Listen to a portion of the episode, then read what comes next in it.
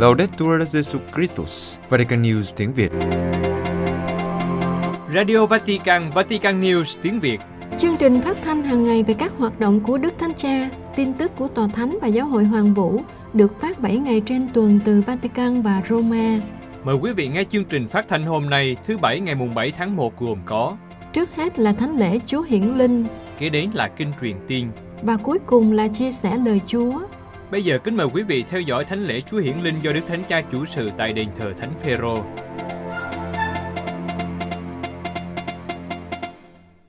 Kính thưa quý thính giả, sáng thứ Sáu 6 tháng 1 2023 tại đền thờ Thánh Phêrô, Đức Thánh Cha chủ sự Thánh lễ Hiển Linh với khoảng 5.000 tín hữu tham dự. Cùng đồng tế với Đức Thánh Cha có khoảng 50 hồng y, 40 giám mục và 250 linh mục. Trong bài giảng thánh lễ, khởi đi từ ngôi sao được nói đến trong lễ hiển linh, Đức Thánh Cha bắt đầu với lời mời gọi các tín hữu ngước mắt lên trời và đưa ra câu hỏi mà các nhà chiêm tinh đã đặt ra trong tin mừng Matthew. Đức vua dân Do Thái mới sinh hiện ở đâu? Đức Thánh Cha diễn giải rằng từ kinh nghiệm của ba nhà chiêm tinh, chúng ta học được rằng nơi đầu tiên mà Chúa yêu thích được tìm đến là sự thao thức đưa ra các câu hỏi Cuộc phiêu lưu thú vị của ba nhà chiêm tinh dạy chúng ta rằng đức tin không được sinh ra từ công trạng, suy luận lý thuyết của chúng ta. Đức tin là hồng ân Chúa. Ân sủng Chúa giúp chúng ta rũ bỏ mọi sự thờ ơ và mở tâm trí để đặt ra những câu hỏi quan trọng trong cuộc sống. Những câu hỏi thách đố chúng ta bỏ lại phía sau những vọng tưởng cho rằng mọi sự đều ổn. Những câu hỏi mở ra cho chúng ta những gì vượt trên chúng ta Đối với ba nhà chiêm tinh, điều khởi đầu là sự thao thức tự hỏi về người mà họ phải tìm kiếm. Lấp đầy bởi niềm khao khát vô tận, họ quan sát bầu trời và để cho mình ngạc nhiên trước sự rực rỡ của một vì sao và nghiệm thấy sự khao khát hướng đến siêu việt vốn dẫn dắt con đường của các nền văn minh và sự tìm kiếm không mệt mỏi của trái tim con người. Thật vậy, ngôi sao ấy để lại cho họ một câu hỏi đấng ấy đã sinh ra ở đâu. Hành trình đức tin bắt đầu khi, với ơn Chúa, chúng ta biết dành chỗ cho sự thao thức, khắc khoải khiến cho chúng ta thức tỉnh. Khi chúng ta để cho mình được chất vấn, khi chúng ta không hài lòng với thói quen nhưng dấn thân vào những thách đố hàng ngày, khi chúng ta bước ra khỏi vùng an toàn và quyết định đối diện với sự bớt thoải mái của cuộc sống. Đó là tương quan với người khác, những điều bất ngờ, những dự án cần tiếp tục, những ước mơ cần thực hiện, những nỗi sợ hãi phải đối diện, đau khổ về thể chất lẫn tinh thần. Những lúc như thế, trong sâu thẳm tâm hồn, nảy sinh những câu hỏi dẫn cho chúng ta đi tìm Chúa. Hạnh phúc của tôi ở đâu? Cuộc sống viên mãn mà tôi hằng khao khát ở đâu? Đâu là tình yêu không qua đi, không lụi tàn, không tan vỡ ngay cả khi đứng trước những sự mong manh, thất bại và phản bội? Đâu là cơ hội tiềm ẩn bên trong những khủng hoảng và đau khổ của tôi? Mỗi ngày, chính bầu khí chúng ta hít thở chứa đầy những liều thuốc an thần, thay thế những thao thức nơi tâm hồn của chúng ta và dập tắt những chất vấn này. Từ sản phẩm của chủ nghĩa tiêu thụ đến sự quyến rũ của thú vui, từ những tranh luận bất tận đến việc tôn thờ sự sung túc. Mọi thứ dường như nói với chúng ta, đừng suy nghĩ quá nhiều, hãy bỏ qua và tận hưởng cuộc sống. Chúng ta thường cố gắng xoa dịu tâm hồn bằng những tiện nghi thoải mái. Nhưng nếu các nhà chiêm tinh đã làm như vậy, thì họ sẽ không bao giờ gặp được Chúa. Tuy nhiên Chúa luôn ở đó trong sự chất vấn thao thức của chúng ta. Trong sự chất vấn đó, chúng ta tìm kiếm người như bóng đêm tìm kiếm bình minh. Người vẫn thinh lặng khiến cho chúng ta bối rối trước cái chết và trước sự chấm dứt của mọi sự đối với con người là vĩ đại. Ngược lại, người hiện diện trong niềm khao khát công lý và tình yêu sâu thẳm trong tâm hồn chúng ta. Người là mầu nhiệm thánh thiện đáp lại lòng khao khát của chúng ta về đấng hoàn toàn khác, khao khát sự hoàn hảo của công lý, hòa giải và bình an. Vì vậy, đó là nơi đầu tiên mà chúng ta có thể gặp được Chúa. Đó là trong sự chất vấn không ngừng nghỉ. Nơi thứ hai chúng ta có thể gặp Chúa là trong sự mạo hiểm của hành trình. Thực tế, những chất vấn, ngay cả những chất vấn thiên liêng, có thể dẫn đến sự thất vọng và sầu khổ nếu chúng ta không bắt đầu lên đường không hướng nội tâm về dung nhan Chúa và vẻ đẹp của lời người. Đức Giáo hoàng Biển Đức 16 đã nói về các nhà chiêm tinh rằng cuộc lữ hành bên ngoài của họ là biểu hiện của hành trình bên trong, cuộc hành hương nội tâm của tâm hồn.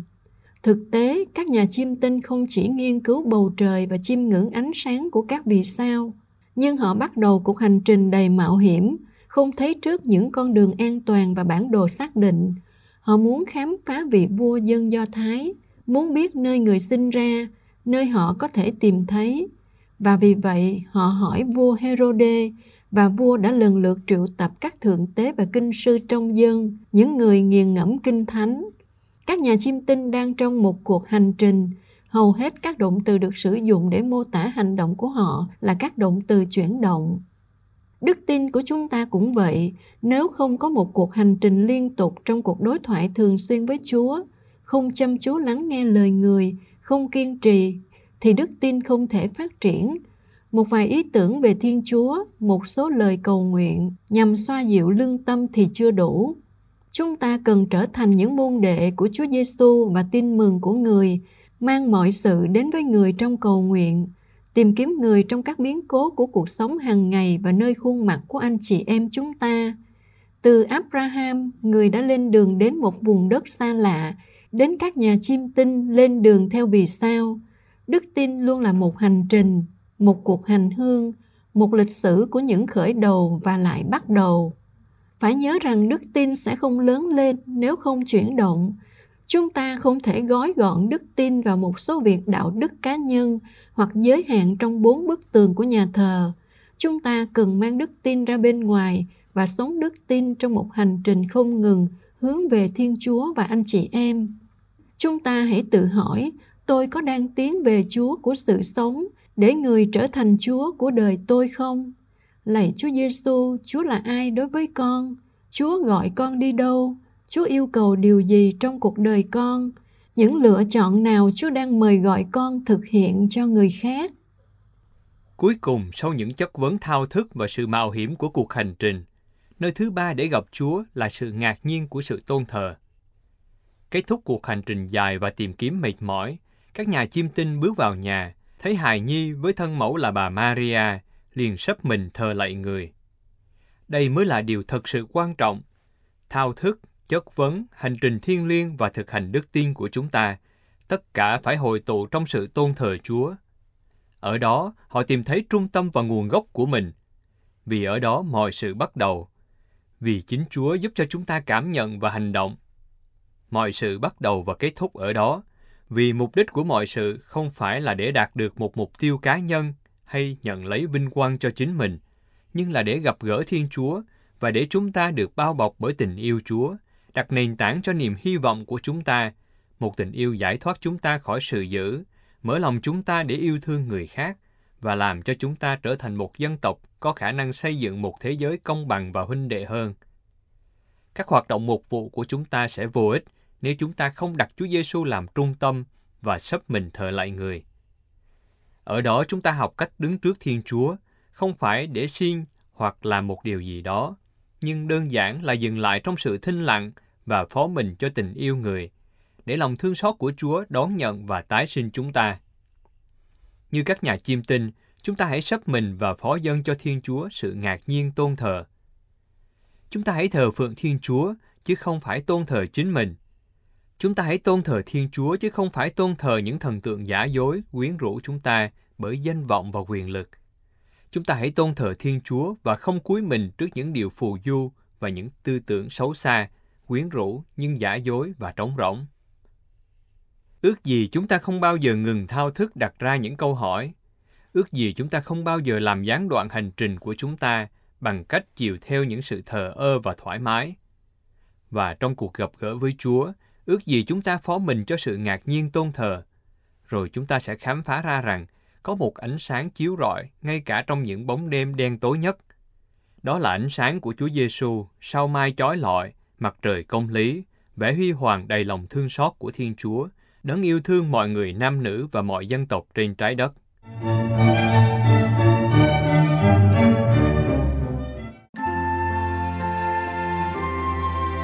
Vatican News tiếng Việt Kinh truyền tin với Đức Thánh Cha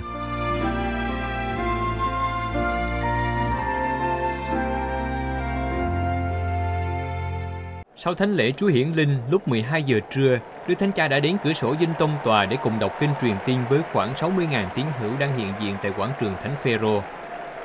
Trong bài huấn dụ ngắn trước khi đọc kinh, Đức Thánh Cha nhấn mạnh đến không phải là ba món quà của các nhà chiêm tinh đã trao cho Chúa, nhưng là ba món quà họ nhận được.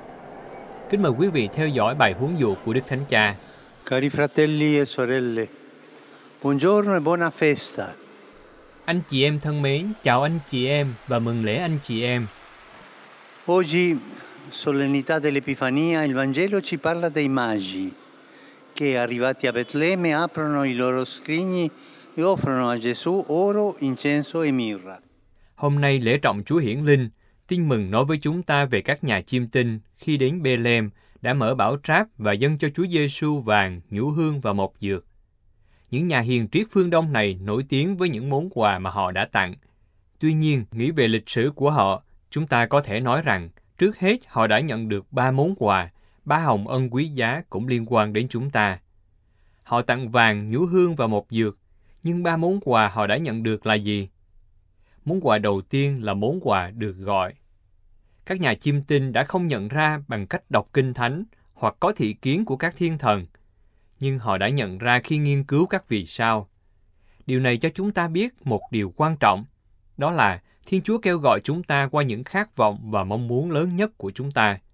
Các nhà chiêm tinh để cho mình được ngạc nhiên và thúc bách bởi sự mới lạ của ngôi sao và bắt đầu hướng tới những gì họ không biết. Là những người hiểu biết và khôn ngoan, họ bị thu hút bởi những gì họ không biết hơn là những gì họ đã biết. Mở ra với những gì họ không biết, họ cảm thấy được gọi để đi xa hơn. Họ không cảm thấy hạnh phúc khi đứng tại chỗ ở đó. Không, họ được gọi để đi xa hơn. Và điều này cũng quan trọng đối với chúng ta. Chúng ta được mời gọi để không tự thỏa mãn, nhưng tìm kiếm Chúa bằng cách bước ra khỏi vùng an toàn của mình và cùng với người khác để tiến về phía người, hòa mình vào thực tại, bởi vì Thiên Chúa kêu gọi mỗi ngày, ở đây và lúc này. Chúa gọi chúng ta, mỗi người chúng ta, mỗi ngày, Chúa gọi chúng ta ở đây và người gọi chúng ta hôm nay, người gọi chúng ta trong thế giới của chúng ta. Nhưng các nhà chiêm tinh sau đó cũng cho chúng ta biết về món quà thứ hai, đó là sự phân định. Vì rằng họ đang tìm kiếm một vị vua, nên họ đến Jerusalem để hỏi Herode. Tuy nhiên, đây lại là một người khao khát quyền lực và muốn sử dụng họ để loại bỏ Messiah hài nhi. Nhưng các nhà chiêm tinh không để bị Herode lừa. Họ biết cách phân định giữa đích đến của cuộc hành trình và những cám dỗ mà họ phải gặp trên đường. Lẽ ra họ có thể ở lại đó trong triều đình của Herode, trong bình an. Nhưng không, họ tiếp tục lên đường. Họ rời bỏ cung điện của vua Herode và theo dấu chỉ của Thiên Chúa, họ không bao giờ đi ngang qua đó nữa, nhưng lại về xứ mình bằng một con đường khác. Anh chị em thân mến, thật quan trọng khi biết cách phân biệt giữa mục đích của cuộc sống và những cám dỗ trên hành trình. Một bên là mục đích của cuộc sống và bên kia là những cám dỗ của hành trình. Cần phải biết từ bỏ những cám dỗ dẫn đến đường xấu để hiểu và chọn những con đường của Thiên Chúa. Sự phân định là một món quà tuyệt vời và người ta không bao giờ được mệt mỏi khi cầu xin ơn đó trong cầu nguyện. Chúng ta luôn cần xin ơn này.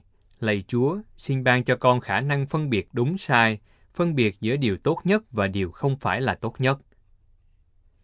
Cuối cùng các nhà chiêm tinh cho chúng ta biết món quà thứ ba, đó là sự ngạc nhiên. Sau một hành trình dài, những người có địa vị xã hội cao này tìm thấy gì? Một hài nhi và mẹ của người. Chắc chắn là một khung cảnh dịu dàng, nhưng không có gì đáng kinh ngạc. Họ không gặp các thiên thần như những người chăn chiên đã gặp, nhưng họ gặp Chúa trong sự nghèo khó. Có lẽ họ đang mong đợi một đấng Messia đầy quyền năng và phi thường, và họ đã tìm thấy một đứa trẻ. Vậy mà họ không nghĩ là mình đã sai. Họ biết cách nhận ra điều đó. Họ chào đón sự ngạc nhiên của Thiên Chúa và trải nghiệm cuộc gặp gỡ với người bằng sự ngạc nhiên, tôn thờ người. Trong cái bé nhỏ, họ nhận ra khuôn mặt của Thiên Chúa. Là con người, tất cả chúng ta đều có xu hướng tìm kiếm sự vĩ đại. Nhưng biết cách nhìn thấy sự vĩ đại đó thực sự là một hồng ân. Biết cách tìm thấy sự vĩ đại trong sự nhỏ bé mà Thiên Chúa hết sức yêu quý. Bởi vì Chúa để cho mình được gặp gỡ trong sự khiêm tốn, trong thinh lặng, trong sự tôn thờ, nơi những người bé nhỏ và người nghèo. Anh chị em thân mến, tất cả chúng ta đều được gọi, đó là món quà thứ nhất. Tất cả chúng ta đều có thể phân định là món quà thứ hai, và tất cả chúng ta đều có thể kinh nghiệm được sự ngạc nhiên của người, đó là món quà thứ ba. Hôm nay chúng ta cần nhớ lại những món quà này, những ơn mà chúng ta đã nhận được. Nghĩ về những lúc mình nhận ra được tiếng Chúa gọi trong cuộc đời của mình.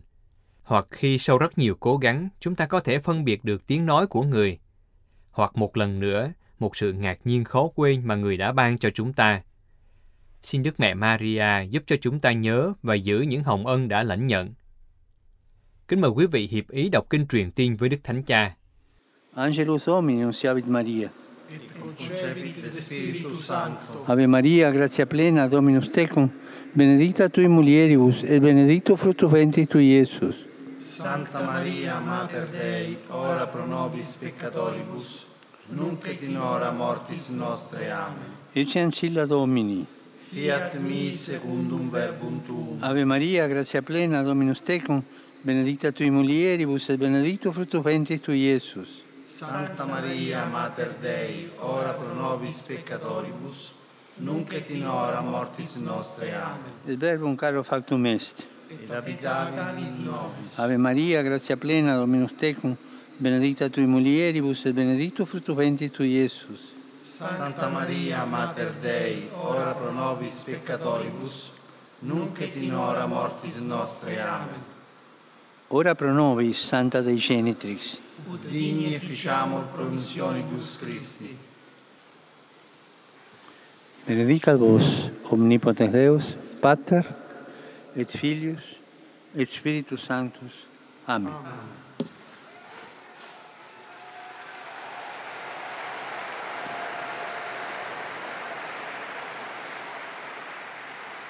Cari fratelli e sorelle, Sau kinh truyền tiên, Đức Thánh Cha chúc mừng các giáo hội Đông Phương, cả công giáo lẫn chính thống, ngày mai mừng lễ Chúa Giáng sinh. Đức Thánh Cha chúc mừng đặc biệt đến giáo hội tại Ukraine. ngày ước mong sự sinh hạ của đấng cứu thế mang lại hy vọng và thúc đẩy những dấn thân cụ thể để chấm dứt chiến tranh tại Ukraine. Lễ hiến linh cũng là ngày quốc tế truyền giáo của trẻ em. Đức Thánh Cha gửi lời chào đặc biệt đến các trẻ em đang lan truyền niềm vui của Chúa Giêsu ở mọi nơi trên thế giới. Bằng lời cầu nguyện, hy sinh và đóng góp tài chính, các em giúp đỡ cho những nhà truyền giáo của tin mừng.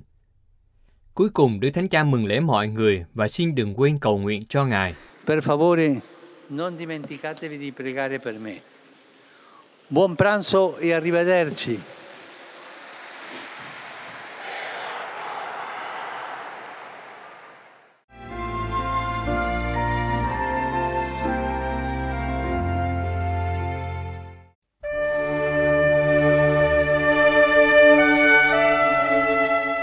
Vatican News tiếng Việt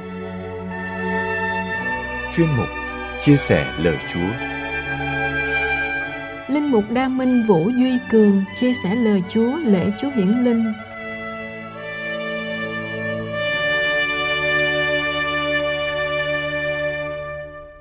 Xin kính chào quý ông bà cùng toàn thể anh chị em.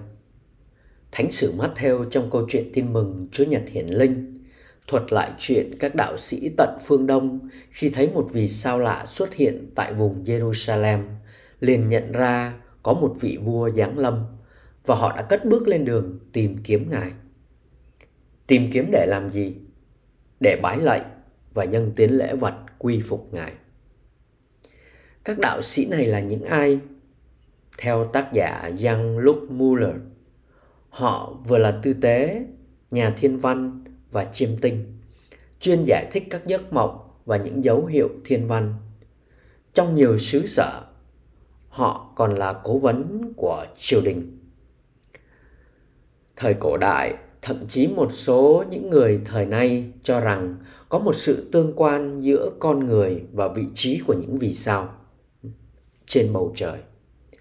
Đối với các đạo sĩ, sự xuất hiện trên trời một hiện tượng thiên văn bất thường được coi là dấu hiệu của một biến cố lịch sử quan trọng như ngày sinh của một nhân vật hàng đầu.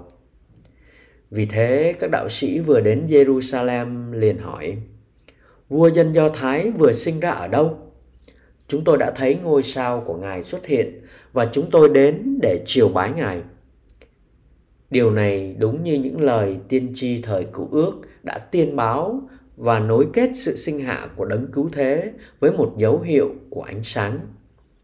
Chẳng hạn như trong sách dân số có tiên báo một vì sao xuất hiện từ Jacob.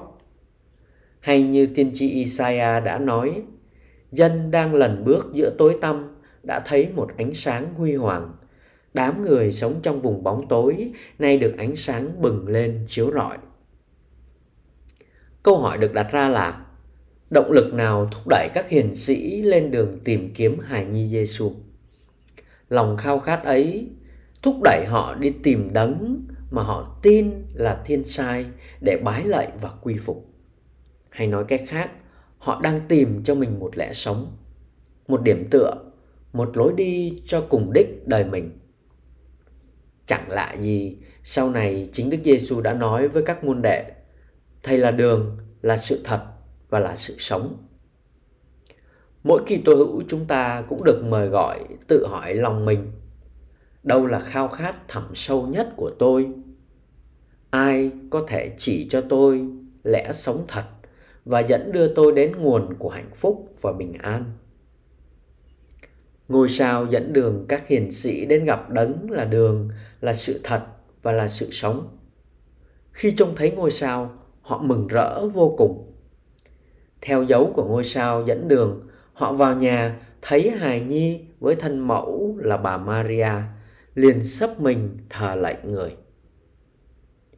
Tìm đâu ra ánh sao dẫn đường con người hôm nay đến gặp đấng hằng sống đây? Câu hỏi này thách đố mỗi Kitô hữu chúng ta đấy. Từ cấp độ cá nhân đến cấp độ cộng đoàn. Vì mang danh là Kitô hữu, mặc nhiên chúng ta được coi là những người có đức Kitô tức là đã gặp được ngài.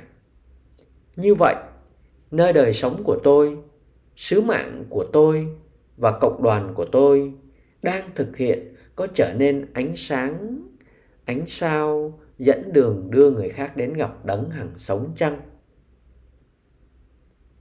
Lễ vật các đạo sĩ dâng cho hài nhi Giêsu biểu trưng cho ý nghĩa của ngày lễ hiển linh. Đó là Đức Giêsu tỏ mình ra với nhân loại trong tư cách vừa là Thiên Chúa, vừa là con người và Ngài là vua vua tình yêu với món quà bằng nhũ hương tượng trưng cho thiên tính của Đức Giêsu. Vì ngày xưa người ta dùng nhũ hương trong việc phụng tự và trong việc dâng lễ vật.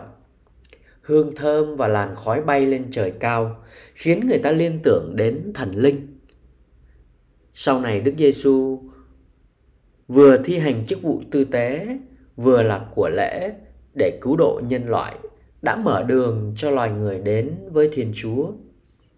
Như vậy, các hiền sĩ đã nhìn nhận thiên tính của Đức Giêsu ngay từ khi Đức Giêsu được hạ sinh. Thời cổ xưa, người ta dùng mộc dược để băng bó vết thương và ướp xác người chết trước khi đem đi mai táng.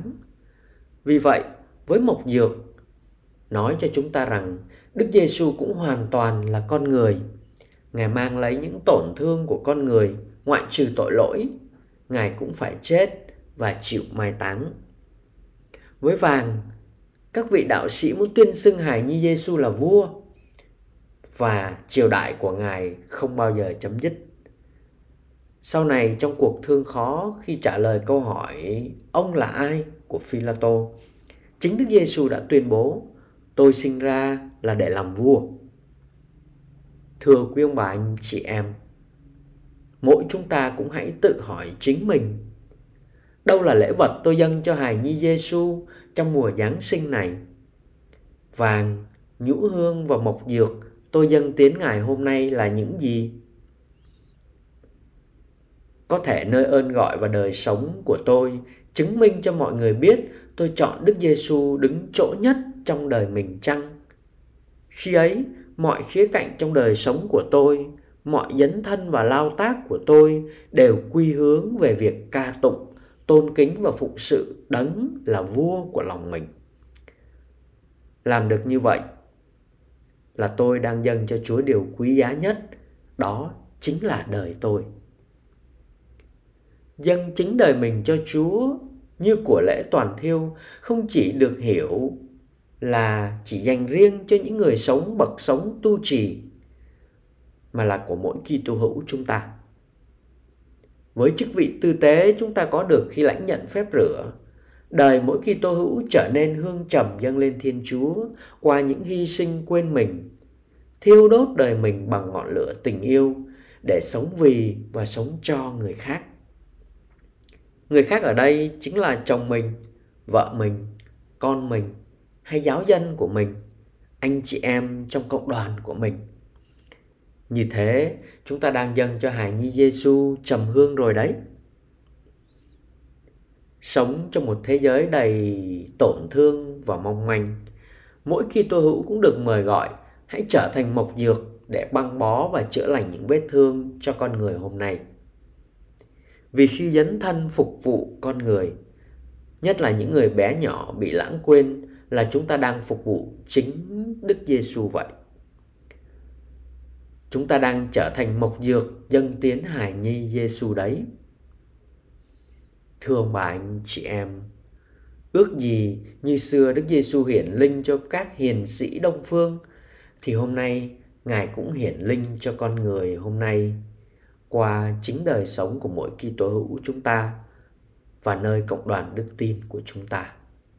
Amen.